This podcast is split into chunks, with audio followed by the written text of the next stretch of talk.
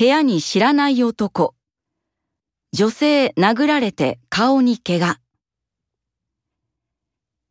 昨日午前6時頃、南市で92歳の女性が男に殴られて現金6万円が入っている財布を取られた。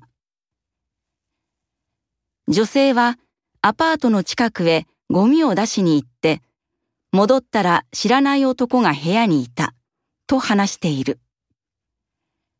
女性は顔に軽い怪我をした。警察は男を探している。南市では先月からお年寄りの家に泥棒が入る事件が6件起きている。これまでは家の人が出かけている昼間に窓ガラスを割ったり、玄関の鍵を壊したりして家に入るやり方だった。しかし、昨日の事件は朝早い時間に鍵が閉まっていないドアから中に入っていた。警察は今までの事件と犯人が同じかどうか調べている。警察は短い時間でも外出するときは鍵をかけてくださいと呼びかけている。